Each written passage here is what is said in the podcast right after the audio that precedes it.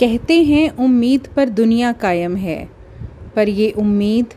अपने से रखना दुनिया से नहीं